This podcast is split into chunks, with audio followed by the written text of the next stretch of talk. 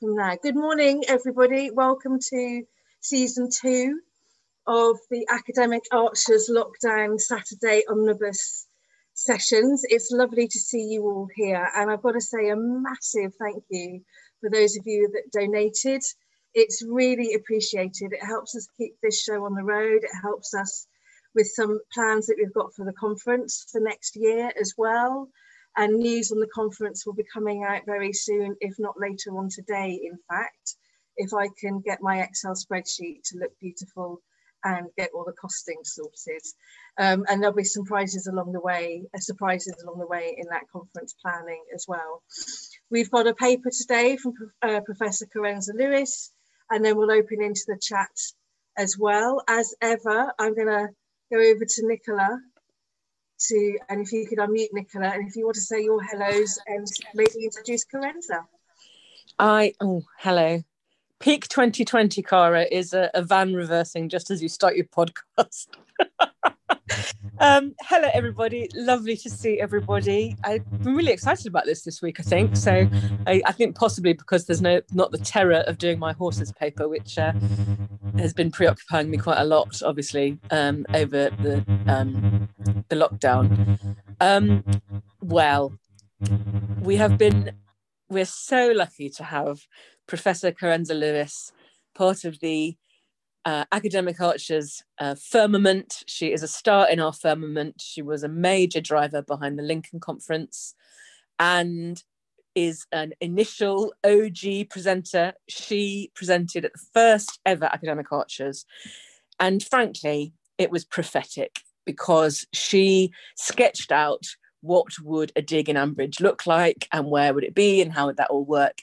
For those of you who haven't had the, the pleasure, Carenza is also a famous lady. She was on, spent a lot of her youth in trenches uh, on Time Team. So, um, am I saying enough nice things, Carenza? Is this uh, is this the kind of intro you wanted? Um, and we are delighted. The whole Brookfield storyline, I've been waiting to hear from Carenza about whether it was being done right or not. Uh, for me, there was a little bit too much flirting and a little bit too little talking about the coins, but you know we'll uh, we'll go with that. So I commend this is this is new work based on the on the paper from 2016, and um, Professor Carenza Lewis is the professor of understanding of um, of public engagement at the University of Lincoln. Over to you, Carenza.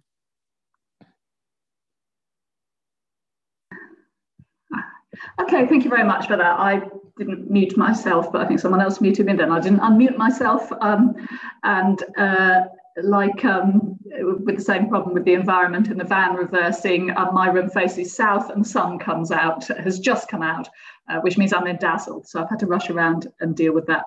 Um, so apologies for the coming and going. Thank you very much, Nick, for a lovely introduction. A star in a firmament. I think I'm going to quit while I'm ahead and just open it up for questions at that point.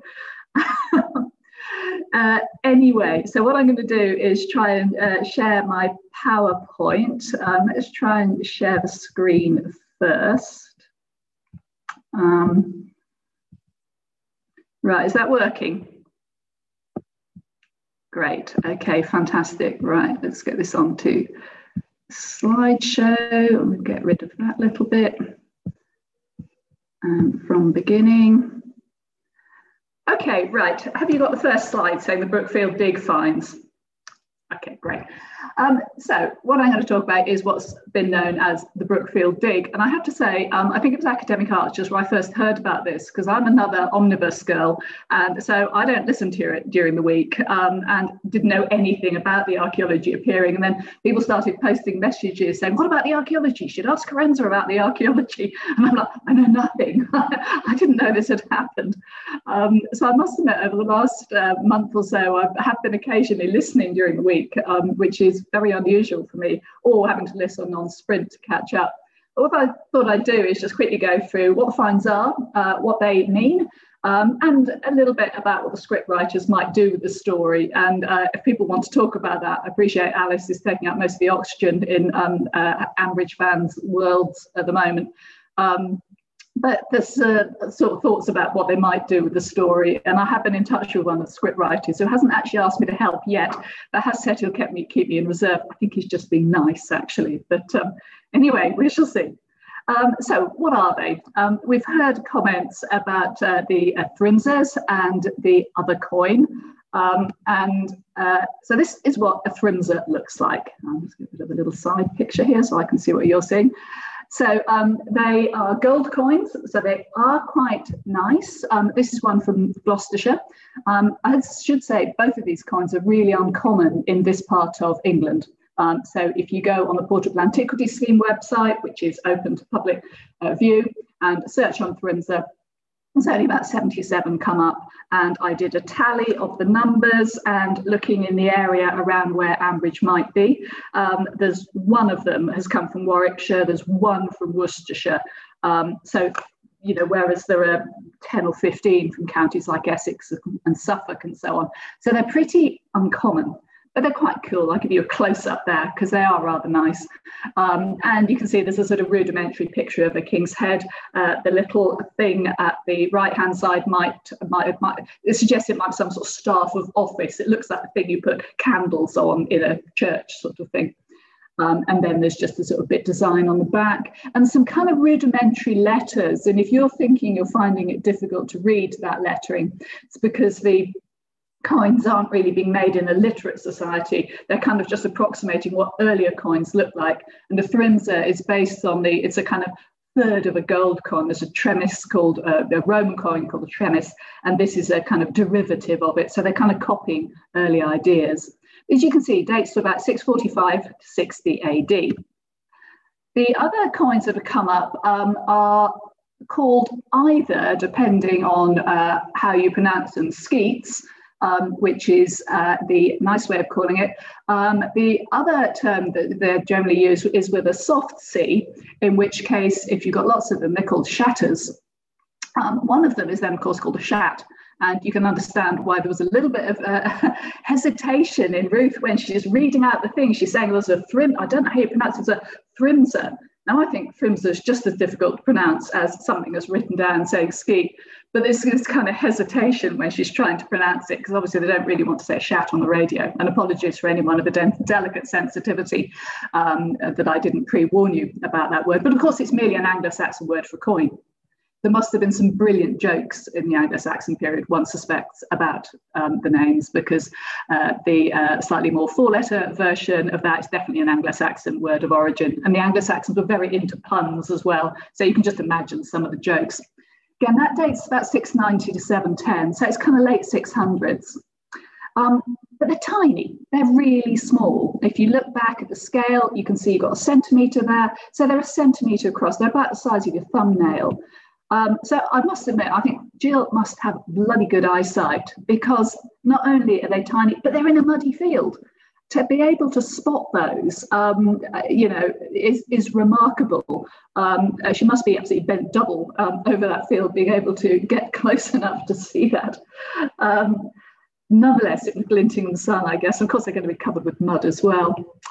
Um, so where are they? Now, it gets referred to as the Brookfield Dig, um, but actually, all the talk about metal detecting has been about metal detecting being over at Marnie's.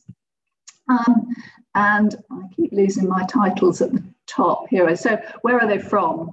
So, this is the uh, authorised map of Ambridge. This is the, I'll, I'll, show it to you later. I've got a copy of the fold out map here um, showing Ambridge, and the uh, uh, bull is kind of uh, in the middle here, um, and this is the central green. St Stephen's is down here.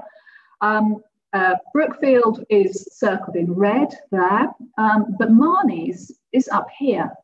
So Marnie's in quite a different place. It's on the north side of the stream, uh, the, the Am, the River Am, um, on a south-facing sort of lowish, lower line, sort of terrace just above a river. And if you remember uh, uh, Ben being interviewed in the um, in, in, the radio in, in um, that ill-fated uh, radio interview with Susan, um, he's asked about, oh, is it significant that it's on the on the low terrace near the river? You know, Professor, um, you know, Professor said so, um, and it's clearly exactly right. This is exactly where it is.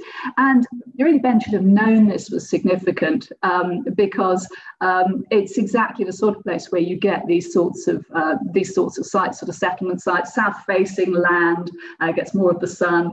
good water supply, uh, sort of just at the bottom of a hill usually. So Marneys, what do we know about its history? Well, the obvious place to go to to have a look is the Ambridge, uh, an English village through the ages, written by Jennifer Aldridge and John Tregorran. Um, so I had a look through that for Marneys.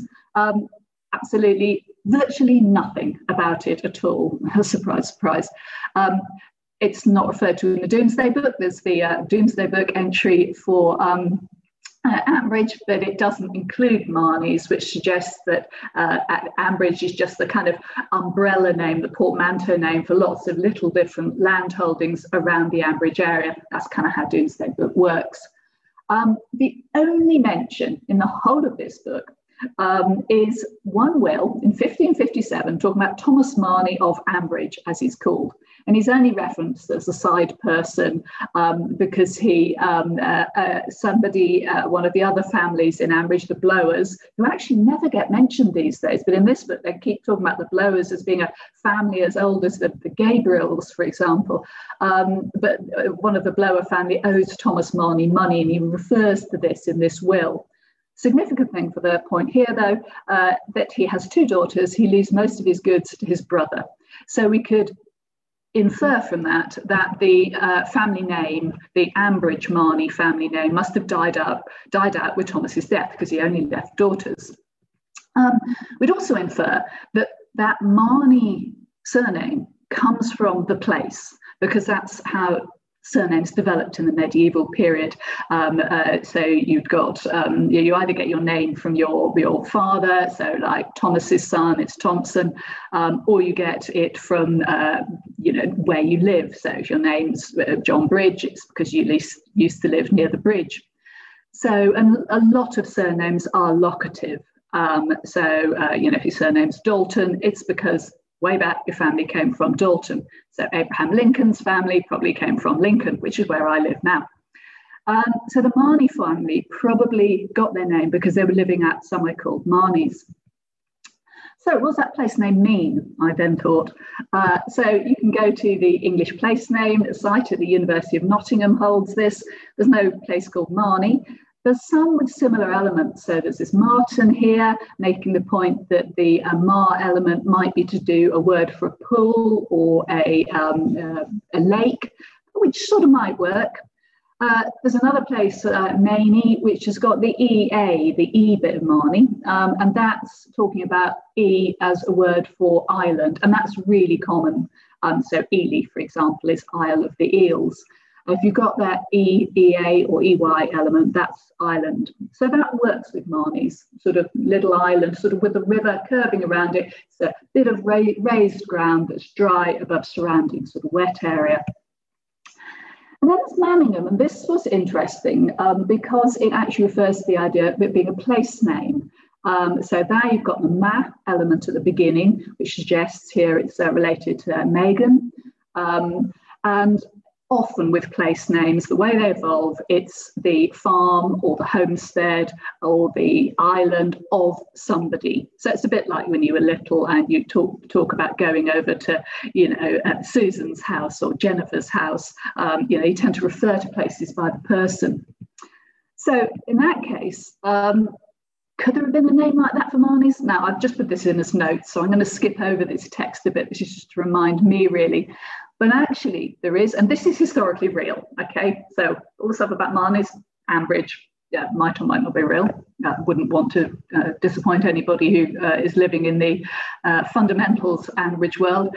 Um, but real history, uh, after the end of the Roman period, England collapses into a load of smaller kingdoms. One of them is the kingdom of the Manganasetai, um, approximating to modern Herefordshire. Now, that's not exactly where Ambridge might be, but it's not that far. Uh, capital, Kenchester, the old Roman site just west of Hereford. Now we know three Manganasetai rulers, uh, Merwoch, Merchelm, and Mildfrith. Um, as you can see, those dates, 685, late 600s. So we've now got uh, people named at the same time, and we've also got names beginning MER. So that kind of doesn't take very much corruption in spelling and pronunciation over the centuries for that to be the Mar, give you the Mar element of Marnies. So you've got the sort of Marne and then you've got the E. So it's the island of Merwalch or Mercham or Mildrith. We know nothing more about these kingdom or kingdoms. They're probably absorbed into Mercia in the 8th century, and certainly the Ambridge area, that sort of Warwickshire, Worcestershire, is in Mercia. And this all comes from the source here, as you can see, the Biographical Dictionary of Dark Age Britain. Um, so that's reasonably kosher history. Um, and what's interesting, because of course, I think this is probably a sheer fluke, but actually those rulers' dates are exactly the same as those coins. So maybe this chap on this coin, uh, I don't think it's a picture of uh, Merwalch, um, but it might be a picture of one of the rulers. Anyhow, so that's a bit of background history, archaeology. Now this uh, there's really, when you look at the conventional map of Ambridge, here it is again. Uh, there's a load of sites, there's some burial mounds, there's a Roman settlement, there's a couple of deserted villages, uh, and there's a Roman road. And I've shown those all in green. Nothing around Marnies at all. Well, there wasn't until um, we had a look at this when I gave my original paper, which Nick's already very kindly referred to, um, back in 2016. Um, a paper called Dig the Archers, really talking about community archaeology in places in Ambridge. And it was based um, on work that I'd done a lot of doing excavations, small one metre square excavations in uh, villages of possible medieval origin. And I speculated in the paper about who might get involved. So we've got Jim Lloyd, obviously known interest in history. Uh, we've got uh, Carol Tregorran, um, Linda Snell, Jennifer Aldridge, the kind of usual suspects who you'd expect either to be interested in the history, as we know Jennifer Aldridge is for that book, um, or, uh, and Carol Tregorran, in fact, was involved in a, a field walking project as well with Shula, I think, um, some years ago. There was a reference to that once. Uh, Linda Snell, of course, always wants to be involved in everything, or did until the accident, of course, and this paper was way before that. Uh, we didn't have Ben Archer in as somebody involved in the archaeology at all then, uh, probably because he was only about 12 at that point. Um, anyway, what we did with this was identify a number of sites that people might have dug in, these test pits with the idea that you want to get 50 of these meter squares across the whole village, and then like a jigsaw puzzle, you can kind of map what went on where and when uh, from the finds. And at number 33, as you can see, there's Marnies bracketed as part of Brookfield. And Marnies has been part of the Brookfield sort of farm estate for decades now. Um, so Marnies is in there at number 33. We then went through what the finds might be based on sort of archaeology that we've done uh, uh, in other sorts of villages that are a bit like Ambridge, again, looking particularly at places like Grange Farm, Ambridge Fruit View, and so on.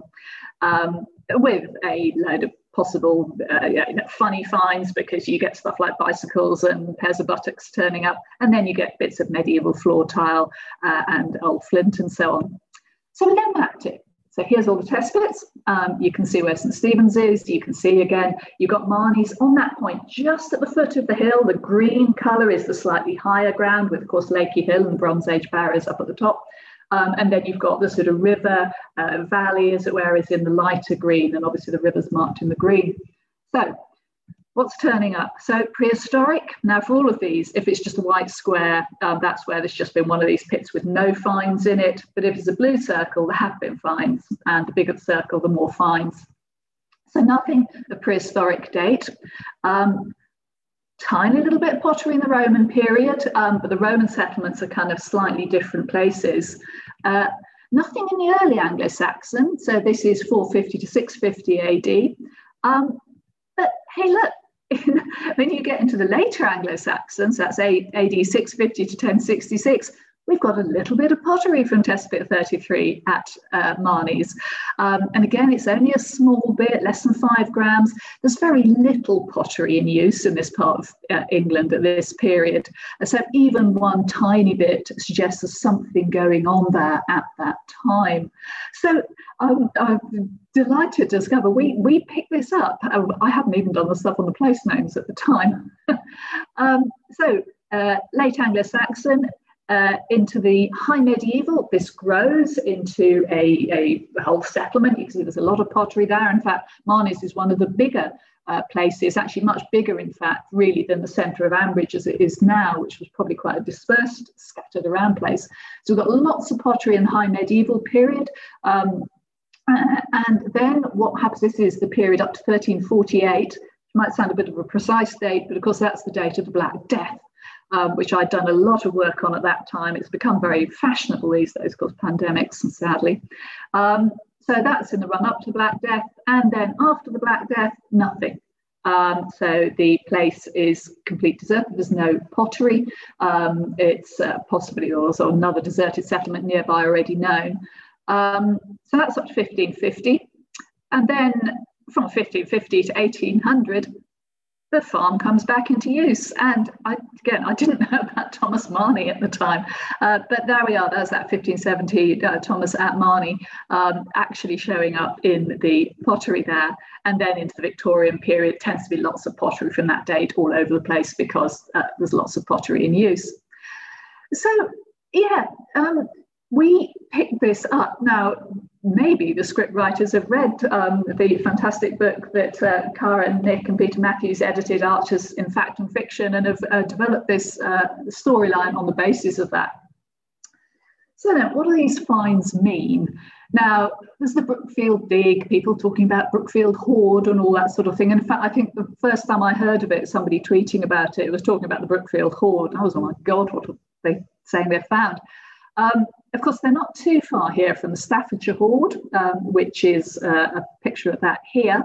Um, but actually, the Staffordshire Hoard is completely different. It's uh, unique. Um, uh, it's a whole load of military equipment. Most it is no female related stuff.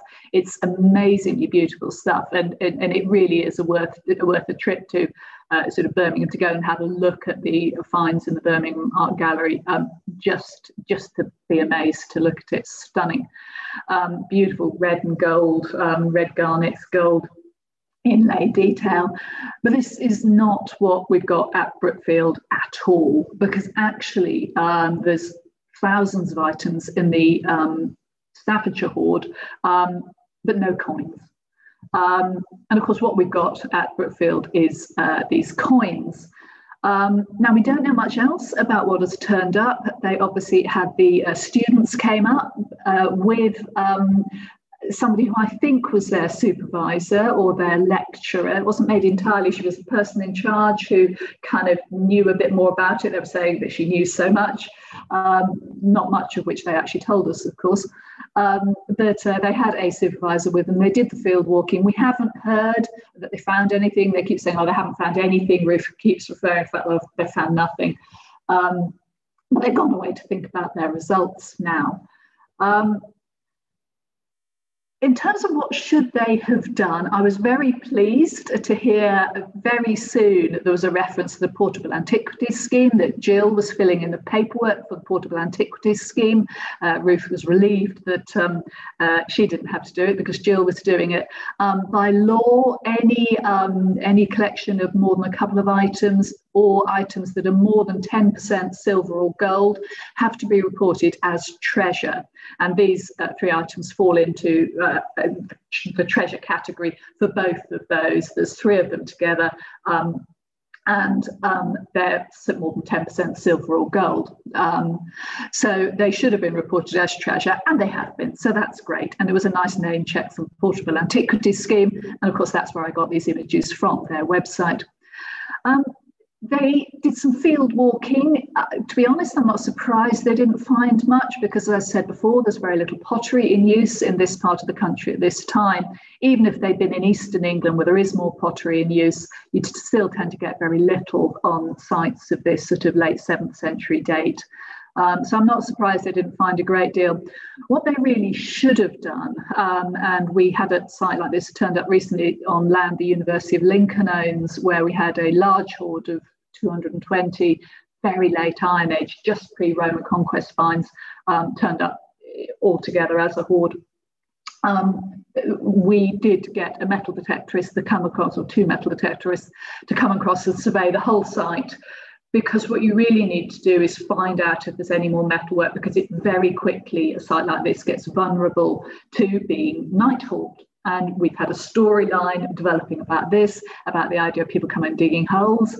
Now, it's not entirely clear at the moment, I don't think, whether all of those holes have been dug by Eddie or whether there really is somebody else coming and trying to dig stuff up to find uh, precious stuff. And obviously, if you find a whole load of gold coins, it can be worth thousands of pounds.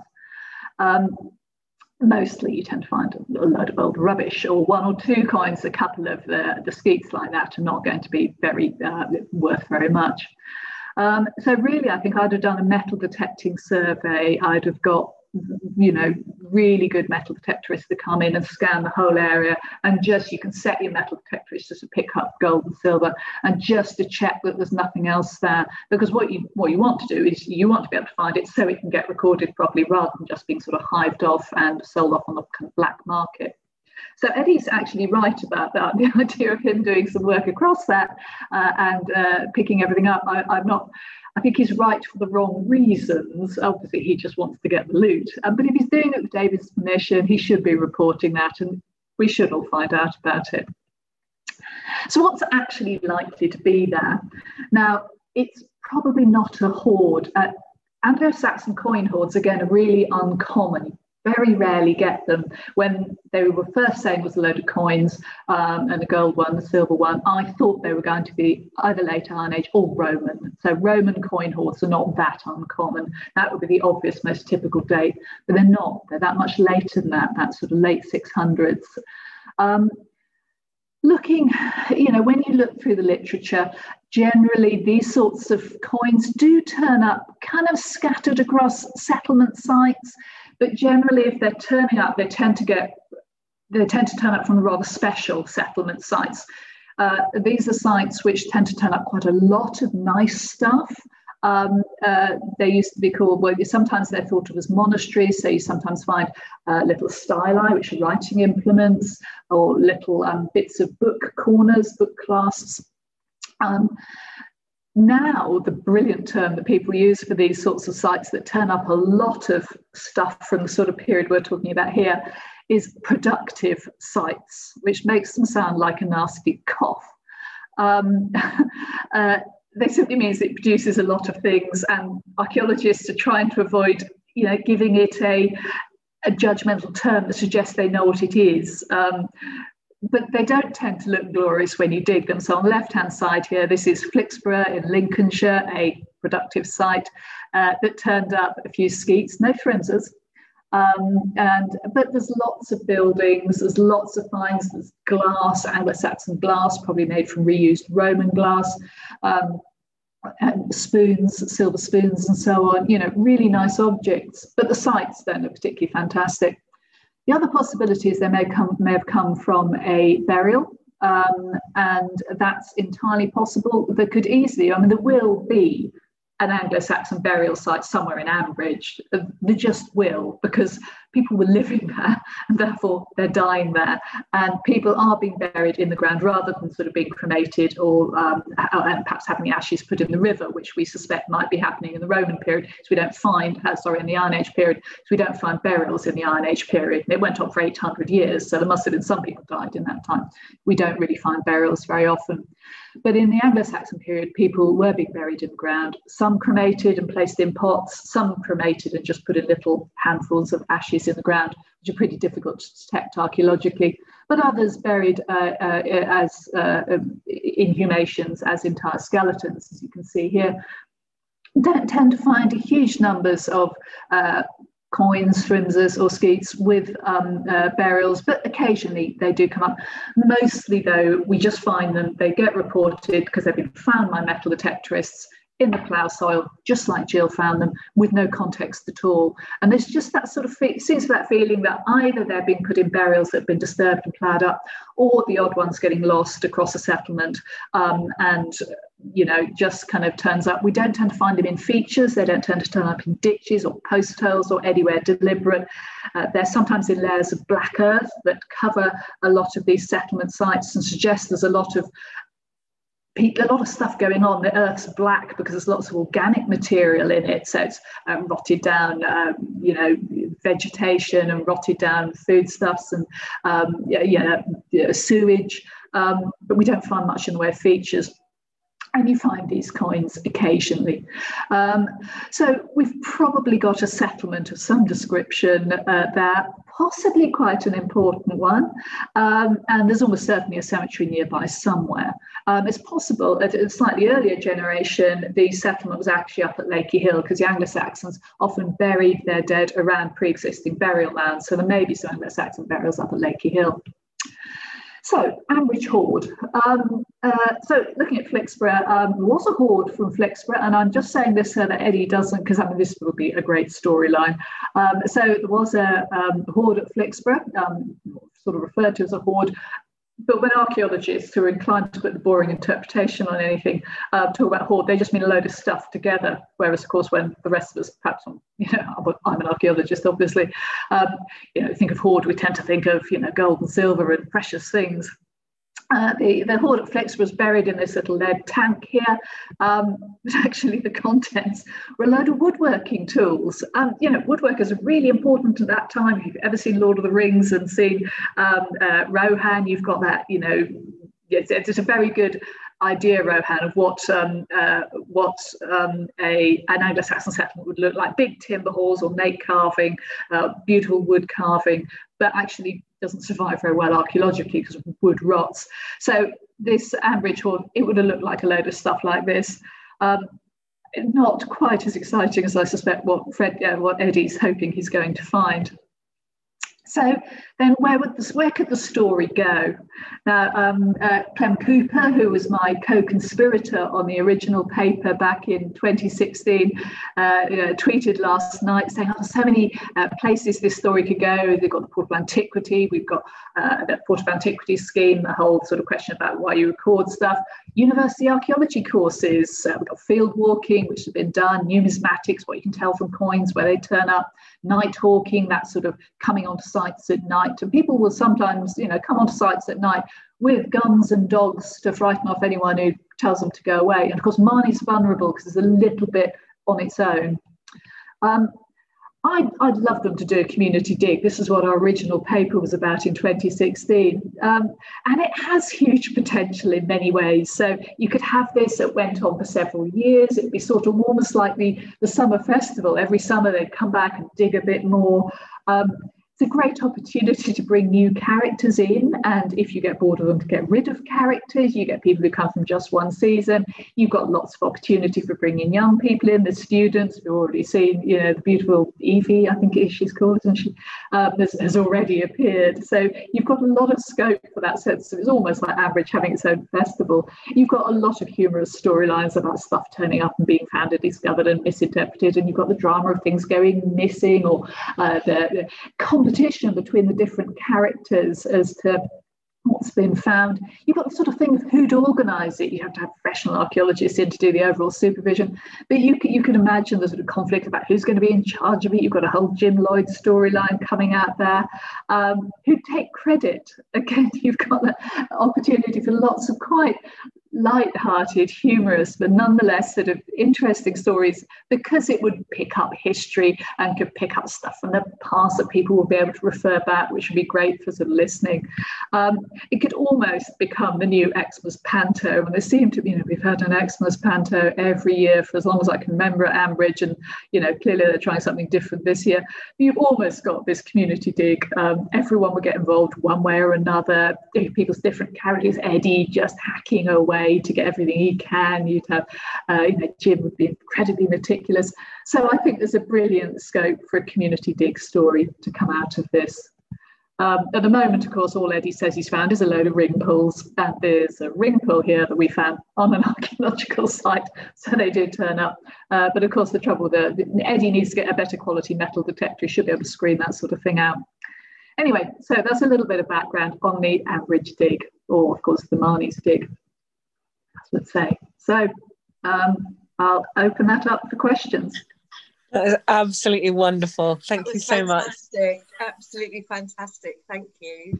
So there is one immediately in the chat. Um, why no pottery at this point? Were they eating out of wooden bowls? Do you think?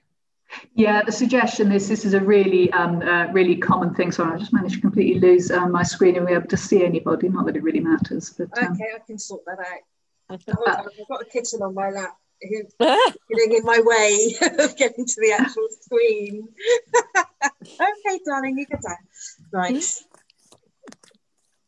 Hmm? There we oh, go. Right. Oh, brilliant. Okay. I don't know why it helps to see people. Um, yeah, why, why no pottery? Um, we don't really know. There's a suggestion in the Roman period, pottery is kind of mass produced for the market. So you've got people who are professional potters and are selling pots in the market and people buying them. Um, and there's a suggestion that that sort of the knowledge of that skill just gets lost in the kind of whole socio-economic political turmoil at the end of the Roman period. Um, so people stop you know, on the whole, stop living in stone built buildings. We don't get mosaics anymore. You know, those Roman central heating systems disappear. So it's a suggestion there's just that less lack of technical knowledge, loss of technical knowledge it may just have been a cultural thing there. You get um, populations coming in from sort of uh, the continent, from uh, northern Germany, northern France, those sorts of areas where, um, particularly in Germany, which have been outside the most, which is outside the Roman Empire, and, and from Scandinavia, uh, you've got communities that traditionally haven't used pottery very much because um, they didn't have much clay, so mm. they didn't have the raw materials there. So, um, so it may just been a cultural pref- preference. And yeah, they'd have been using bowls made of wood. Um, they'd been using sort of drink containers made of leather. It's just everything's made of organic stuff, which is occasionally you get waterlogged sites. If you get a well or a ditch or something like that that's got water at the bottom, or you know very wet deposits. Um, organic material like leather and so on survives, um, but otherwise it just rots away and we don't find it. So that's the picture I showed you at the site. You know, it does look that boring, you know, because there's kind of nothing really much there. Mm. Another question, a technical one about um, metal detectors. I'm sure that's not part of your kit for a proper dig, but it would be needed for the community one. Which is how would Eddie's, how could he upgrade and what would it do? How would it not find the pulls? well, again, I'm not an expert on this sort of thing. And actually, we often do have them on archaeological sites to be quite useful actually to sort of scan a feature just to check what's what's going to come up. Generally though if you're um, you know if you're troweling a feature you'll pick up any um, metal finds anyway.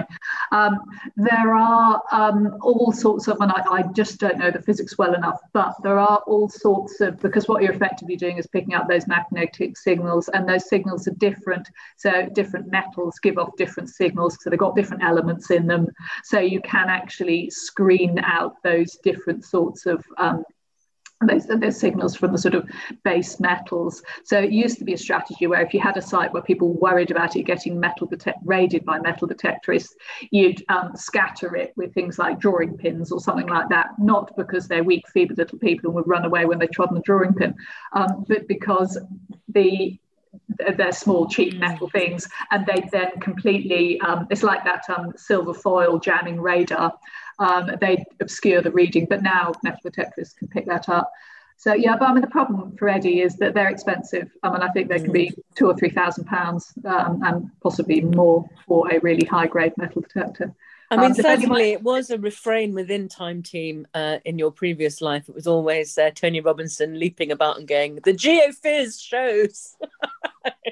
and the geophys is really, I mean, as, as they would say, certainly when you're doing magnetometry, it's just a very sophisticated metal detector. So the one where they walk about quite quickly and you don't have to stick the probe in the ground, that is just picking up differences in magnetic readings, but that's because things like ditches give a different magnetic reading for reasons I won't go into. But uh, so, yeah. anybody else got direct questions about the content of this? I know we could go on for days and days. I wanted to ask Carenza, are you able to do any archaeology around your um, professorial duties?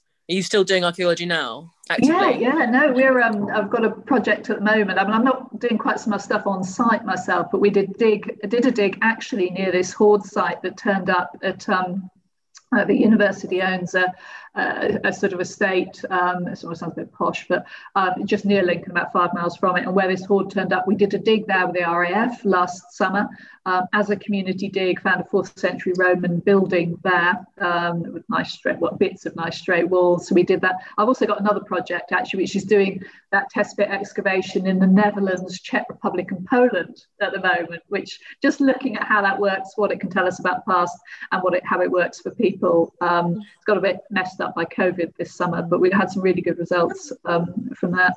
So yeah, a bit. Not uh, not as much on site as um as, as I used to though. Um, and certainly there's somewhere I've really missed it. Whether it's just because it's cumulative or whether it's just been difficult to get out anyway. I went out and visited. In fact, uh, the skeleton I showed the slide of that was from a site I visited um, again just near Lincoln, um, big cemetery site from about the I think it was six early seventh century, so probably about 50, 100 years earlier than those coins from Marney's. Um, so that was, but it was nice to get outside. I have a question, um, and this might be an impossible one to answer. I don't know. So my, as a geography nerd, my mind was blown when in the first conference, Chris Perkins, the wonderful geographer, showed that from the first map of Ambridge to the most current and commonly used one, that the river had migrated from one side of the village to the other, which is you know geographical phenomenon you know phenomenon that he was very concerned about and thought needed greater attention. Would that have affected where these finds have been found? Would the are we could there be something in the silt of the river even if it was on such a rapid movement surely it would have picked up things it would have moved things about what do you think Hmm. Well, yeah, obviously, interesting question. there are very two very different lines I could take to try to answer this one. There's the obvious um, slight query about the entire reliability of the consistency between the variant uh, maps.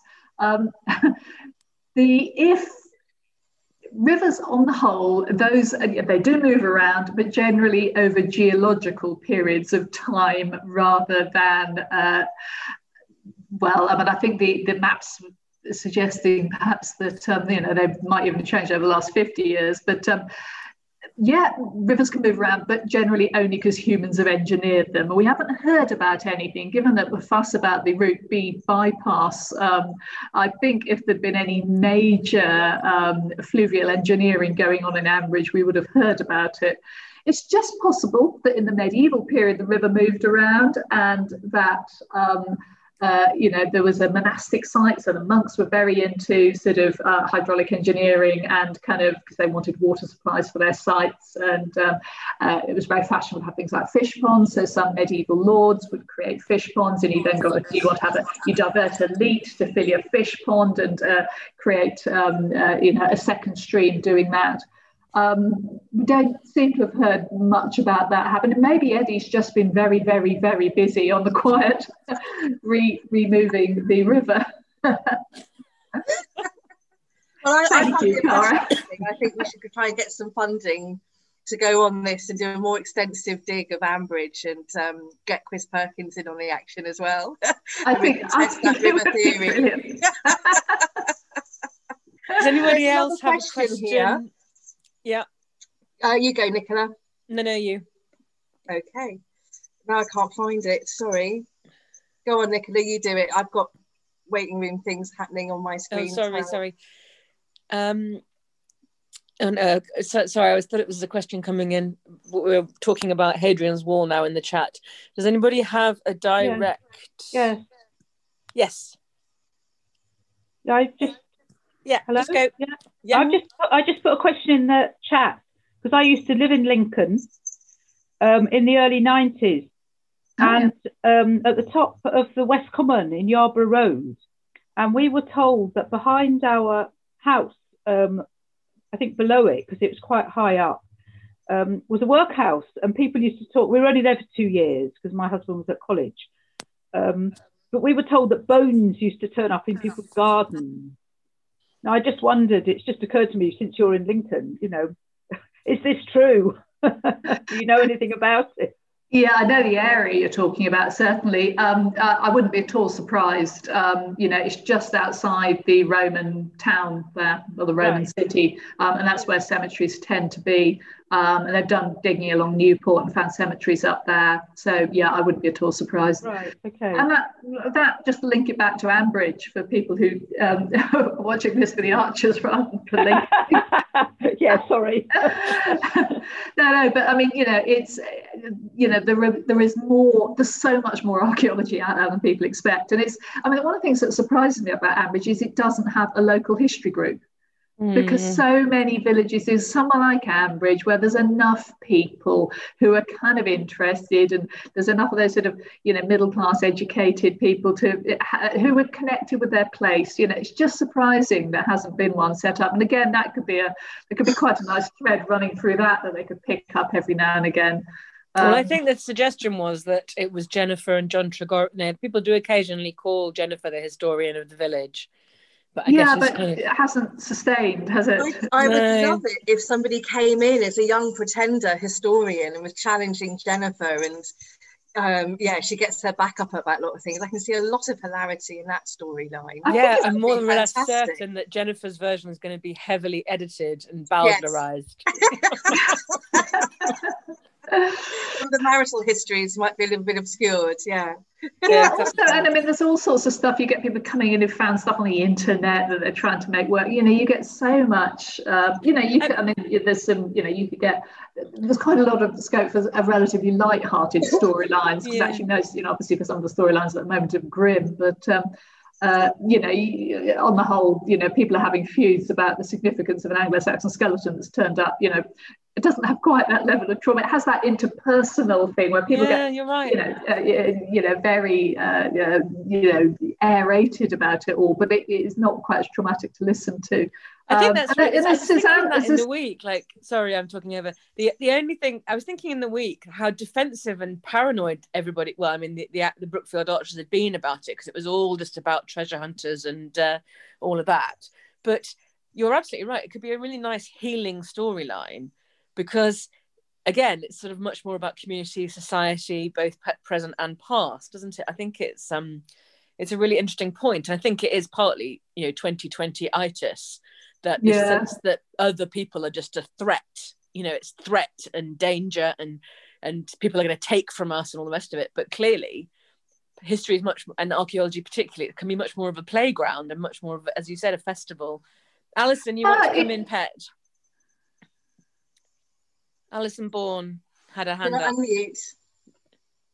Unmute yourself. Uh, yeah. Um, uh, yeah, I, my question was about the fact that you talked at the beginning, Carenza, about the fact that if this is, um, uh, you know, an Anglo-Saxon uh, coinage, that would actually be quite rare um, because you've only got a few found in the well, it depends what, what it is, but it could be quite rare.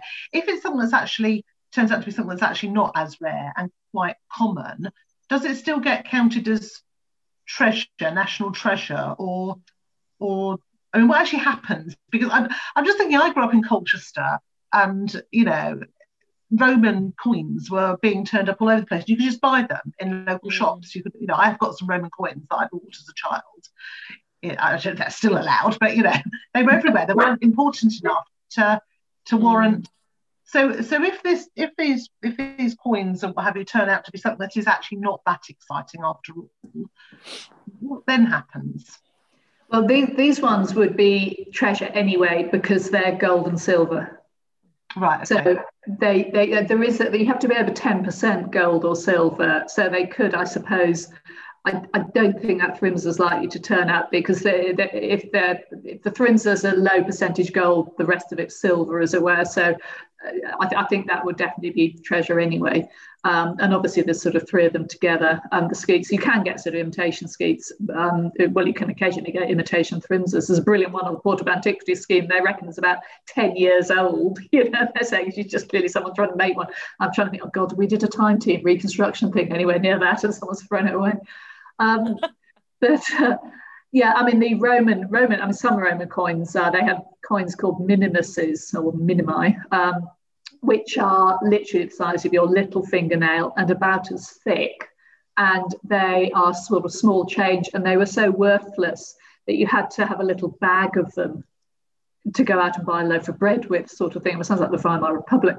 Um, so, you know, you find, and of course that's the sort of, it's like the half p today, only they're worth a fraction of that. You know, if you drop it, you wouldn't really put a lot of effort into picking it up. Um, whereas if you drop a gold coin, you probably will put quite a lot of effort in trying to find it. But of course, if you're living in a site where you haven't got a stone floor or wooden floor or tiled floor, you know, we drop a coin, you can hear it go ting, and you kind of know it's dropped and you know roughly where it's gone. But if it just slips through a hole in your pocket and lands in the mud, you know, you, you build or the earth, you know, you're just not going to know about it. And it's interesting. People have said what they're using these coins for. Um, and you know they're they're probably not using them kind of to go to the market and buy everyday stuff mainly because they're fairly locally each community would have been fairly self-sufficient so you don't have much of a market economy what you do have seems to be barter so you get kind of swapping stuff um, rather than coins. We don't find enough coins to suggest that they're using them in the same way that we do as a medium of mm. exchange. And there's a suggestion that they're actually kind of high level elite gift exchange almost. So mm. it's, you know, I've got a beautiful glass vessel, I'm giving that to you, and I'm going to give you some coins. Uh, you know, it's a kind of cementing allegiances sort of type thing. Um, yeah, it certainly doesn't underpin a market based economy in the way because you know exactly two coins isn't going to keep a village afloat if they have to be exchanging you know what i mean? Like so so it might, there could be there could have been more like medals rather than coins. They could yeah, have been more like yeah. um i always think that they could be more like um you know like sort of yeah special sort of ceremonial things rather than in terms of just for exchange yeah, you sometimes see them made into jewellery, so it's not uncommon to find Roman coins that have had holes pierced in them, as if they're either being sewn onto clothing or, um, you know, made into jewellery or something. So mm. there's, there's quite a sort of they're very into adornment and you know there does it when you look at graves there's a suggestion because some graves have an amazing amount of stuff in them and it's like they're putting in stuff into the graves just so that the the the, the, the image of that grave is of that kind of opulence and they've got all their stuff, whether it's just a couple mm. of brooches or whether it's a huge amount of stuff. Mm. Um, but yeah, I mean, the, the, number of coins you find, it's like, hey, I've got the coin this week. I can go to the shops. like, everyone else starves for the remaining six months. Who's got the coin? yes. So, the fear is with one eye shared eye, isn't it? so the chat is currently going on um, a tangent, uh, a very valid tangent uh, everybody about the lack of actual civic life in Ambridge, and we have actually vein of form we have returned to recently. Um, there's, there's, there's two papers in the book about so there's Amy Saunders piece about ever since they joined the committee, it's been grunge bands and something else bizarre. Um, and sumo wrestler, that's right. So I, I guess yeah, the sort of the lack of community dig is isn't to do the fact that there isn't archaeology, but there isn't the community um such yeah there isn't the local history group or the kind of whatever to kind of um you know push push the interest. So i i'm starting to cogitate uh, uh, basically a plea to scriptwriters that in their healing after the pandemic we oh rosalind Janssen she's always got great questions. Thank you meg i missed it. Um Hello, i think this I... is it. We need a community dig led by you. Um could i just um ask a question? Yeah. Um, so, Carenza, you um, mentioned archaeology courses, and the Archers has obviously presented us with um, studying archaeology as a very gendered experience, i.e., it's women who do archaeology. Um, so my own experience when I did my undergraduate degree was more mixed. So we did have men on the course. Um, so I'd just like to know how you react to that and I would I'm uh, teaching. Uh, tempting to suggest though that the young women coming through in the Ambridge dig this is the Carenza effect because Time Team in the in the 90s must have inspired more women to go into mm. archaeology. There we are. Yeah, when did you do your archaeology degree, Rosalind? Oh gosh, that would be dating me, wouldn't it? Um, well, okay, roughly. I mean, you could have done it last year. You know, people well, do I, archaeology. No, no, it was in the um, 70s, and then I actually um, worked at the Institute of Archaeology. So I sort of taught mainstream archaeologists as well. Yeah, so yeah, I mean, I did my degree in the 80s and um, yeah, it was sort of 50 50 then, but that was at Cambridge, and actually the undergraduate body overall was, was male dominated. The archaeology degrees do tend to be very female heavy at the moment, it's a recognized pattern. Um, uh, the profession is still, you know, not exclusively men at the top. Certainly, most of the people at the top of the profession tend to be male. That's terribly typical, of course.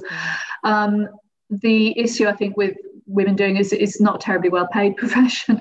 So, um, you know, whether that makes a difference, I don't know. It's almost it's starting to become like the equivalent of something like history of art, which always used to be the girls always did history of art sort of thing. Um, so yeah, it does seem to be at the moment. I mean, in many ways, it's great that lots of women are going into it. I just hope it um, and, and I do occasionally get messages from people saying, oh, or if, uh, people come up to me at conferences and say, oh, I got into archaeology because of Time Team. It just makes mm. me feel rather old. But had a really good question uh, in the chat asking these marvelous coins, what value would they have been at the time and what would they have bought? It's back to our thing about them being ceremonial, special.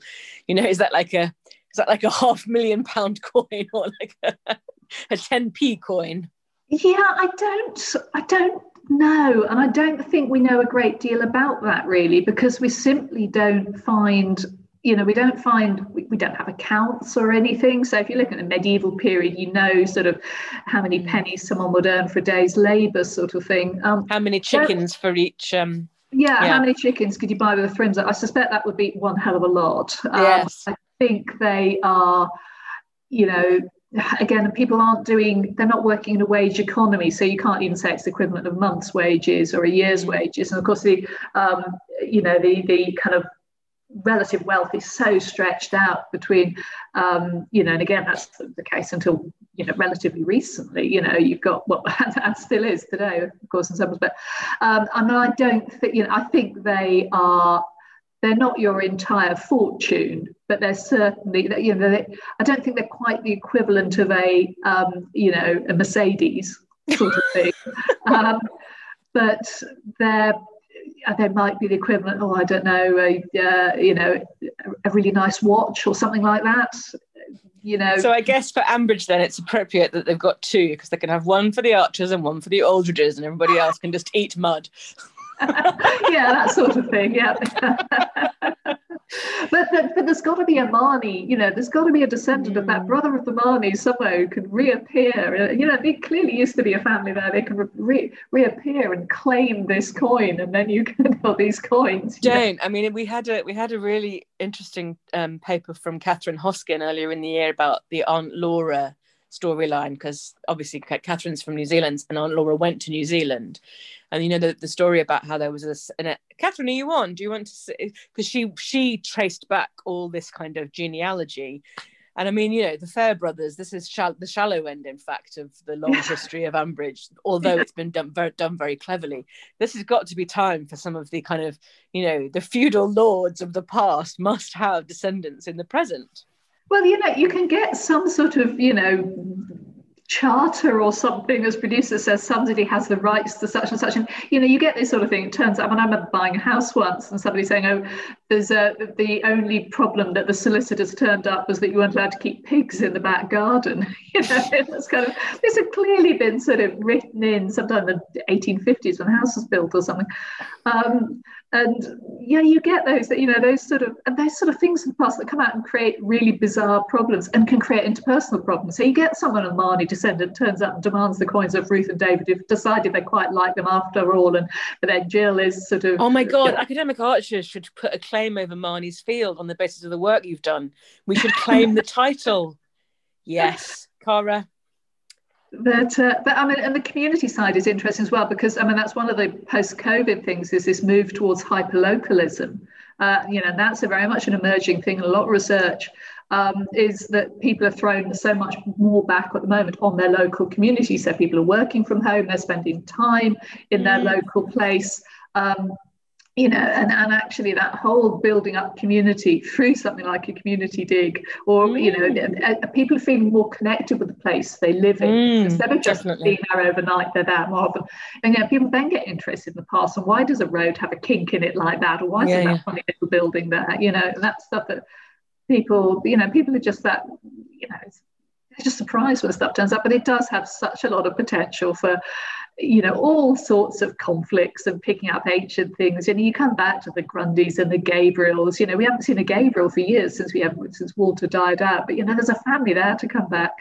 Um, Gosh, it makes it making me wonder what the Gills have done with their lockdown. But that's definitely getting off the off the subject. Right, I think um, unless there are any more direct questions, we um, we should bring this bit to a close. Carenza, it was amazing, and and yes, I've got so many ideas, including title for Marney's and uh, a community dig as the healing balm the village needs. Um, thank you so much, and please can you you give all our much, love to Karenza. Jane when you Fantastic. see her. Thank I will do. I'm seeing her later. Yeah, as, as is Ali. Yeah. Thank you very Okay, much. That's so been good fun. humans that want to stay on to talk about other matters um, and spoilers, yes, big claps, big